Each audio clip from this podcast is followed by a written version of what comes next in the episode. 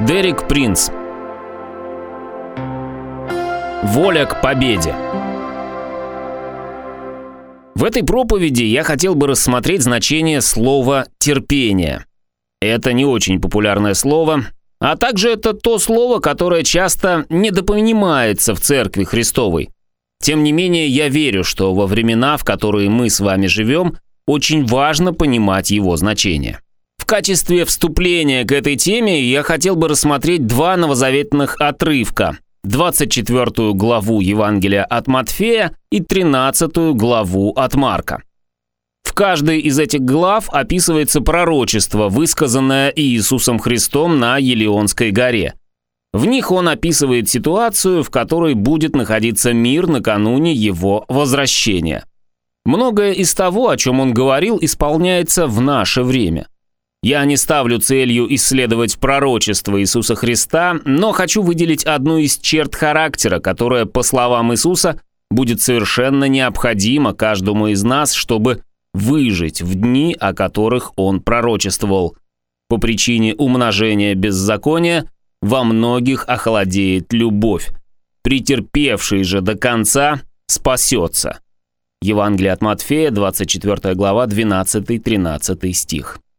Обратите внимание на прямую взаимосвязь между беззаконием и охлаждением любви. Беззаконие порождает охлаждение любви.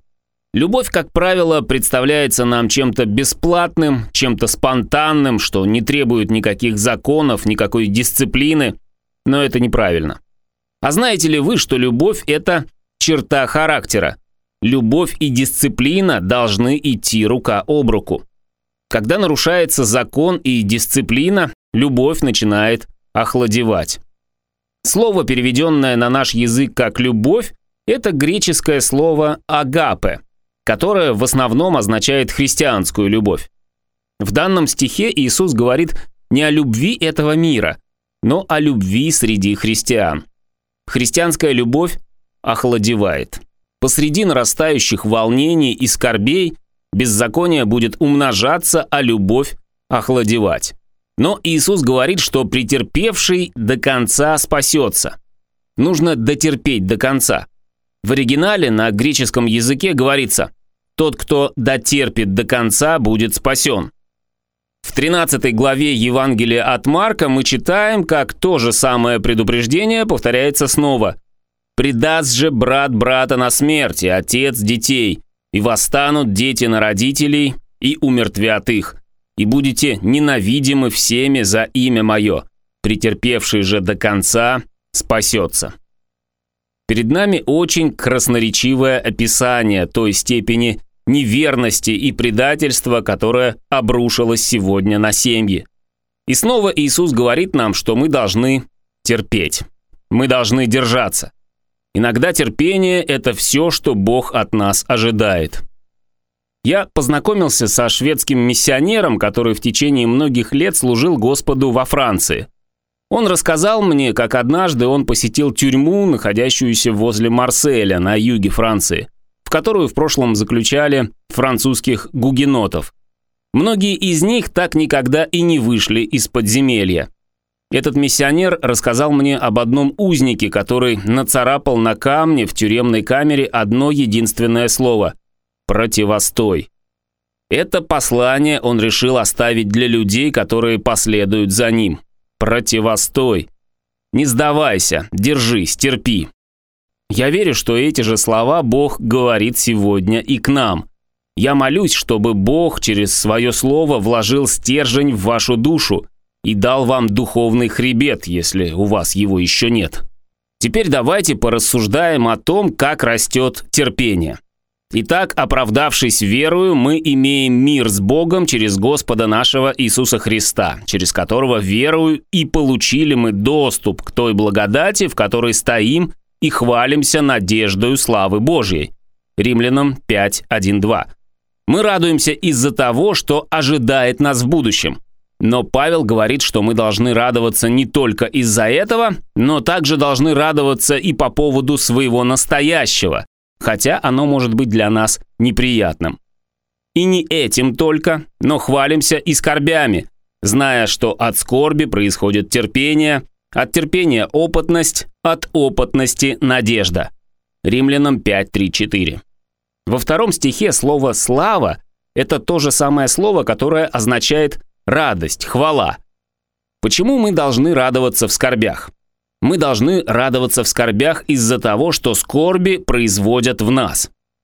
Новый американский перевод Библии говорит, что скорби производят терпение, терпение производит испытанный характер, а испытанный характер производит надежду.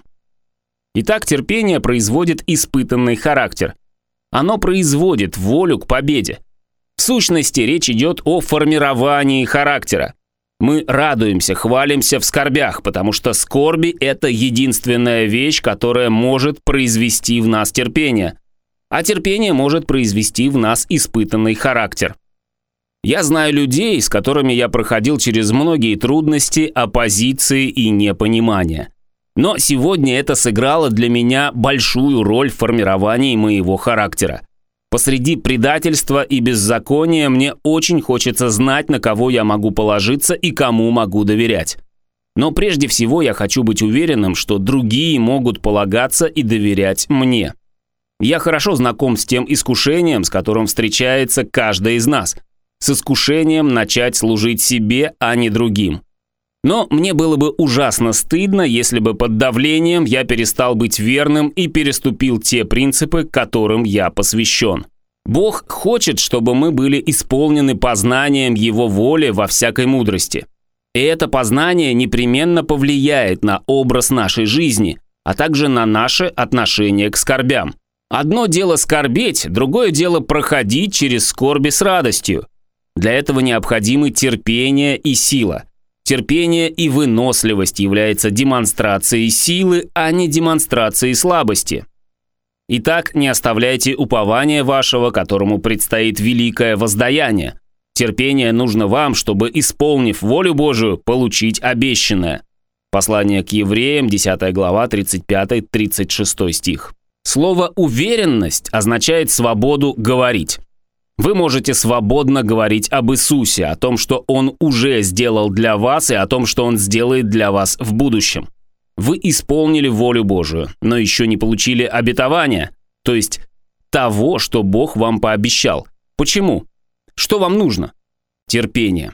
Между тем моментом, когда вы исполнили волю Божию, и тем моментом, когда вы получили обетование, необходимо терпеть.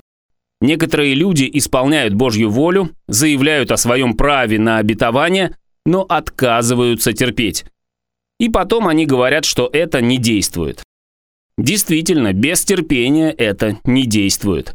Нужна вера и терпение. Посему и мы, имея вокруг себя такое облако свидетелей, свергнем с себя всякое бремя и запинающий нас грех и с терпением будем проходить предлежащее нам поприще – Послание к евреям 12.1. В этом стихе автор послания сравнивает христианскую жизнь с марафонской дистанцией. Трибуны зрителей застыли в ожидании. Кто же станет победителем? Эти зрители – великие святые Ветхого Завета, которые прошли эту дистанцию до нас и уже ожидают нас на трибунах, чтобы поздравить нас с победой. Когда Писание говорит «свергните с себя всякое бремя», это говорится именно в контексте марафонского забега. Легкоатлет должен выложить из своих карманов любую тяжесть, любой лишний вес, одеться в самую легкую и удобную одежду. Он не должен брать с собой ни грамма лишнего веса. Мы должны знать, что есть вещи, которые не являются грехом, но являются обременительным весом, который будет мешать нам в нашей дистанции – это будет истощать ваши силы и воровать ваше внимание. Помните, что христианская жизнь – это не спринт, это очень длинный забег, забег на выносливость. Некоторые люди стартуют в своей христианской жизни так, как будто бы это 100-метровый спринт, и очень скоро они выдыхаются и сходят с дистанции.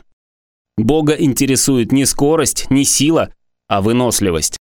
С великой радостью принимайте, братья мои, когда впадаете в различные искушения, зная, что испытание вашей веры производит терпение. Терпение же должно иметь совершенное действие, чтобы вы были совершенны во всей полноте, без всякого недостатка. Послание Иакова, 1 глава, 2-4 стихи. А почитаете ли вы за радость, когда впадаете в различные искушения? Если нет, то вы должны этому научиться. Я должен этому научиться. Я должен научиться славить Бога за то, что Он посчитал меня достойным этого испытания, и Он знает, что я могу его вынести. Никогда не забывайте, что испытания даются нам на пользу. Иаков говорит, что если вы вытерпите, если вы пройдете испытание, то оно сформирует каждую черту вашего характера и вашей личности. Не сдавайтесь так быстро. Испытание сделает вас целостным. В вашем характере не будет таких сфер, которые остались неизмененными. Одно из величайших испытаний, которое проверит ваш характер, это испытания посвященными взаимоотношениями, такими как малые группы или домашние церкви, где вы встречаетесь каждую неделю с одними и теми же людьми, делитесь с ними своей жизнью, очень скоро начинаешь осознавать некоторые слабости своего характера, которые до этого оставались незамеченными. Только когда находишься в регулярных, постоянных взаимоотношениях, неделя за неделей, эти слабости открываются, давая нам возможность разобраться с ними. Мой хороший друг Боб Мамфорд как-то сказал, предположим, что в вашем характере есть 10 черт, которые вы должны изменить. С шестью из них, возможно, вы сможете разобраться сами. Но для того, чтобы разобраться с остальными четырьмя, вам понадобятся усилия других людей. По-моему, это очень хорошее наблюдение. Если я не открываюсь перед другими, я могу обмануть и самого себя, но посвященные взаимоотношения лишают меня возможности жить в самообмане. Кто-то однажды сказал, общение или взаимоотношения подразумевают убрать крышу и стены. Нам бывает очень легко убрать крышу, потому что Бог все равно из крыши видит нас сверху. Но готовы ли мы убрать стены и позволить другим людям увидеть нас? Испытание близкими взаимоотношениями – это, пожалуй, самое серьезное испытание христианского характера. Я бы хотел, чтобы вы поразмышляли над Писанием и попросили Господа, чтобы Он помог вам созидать правильный характер и терпение. Аминь.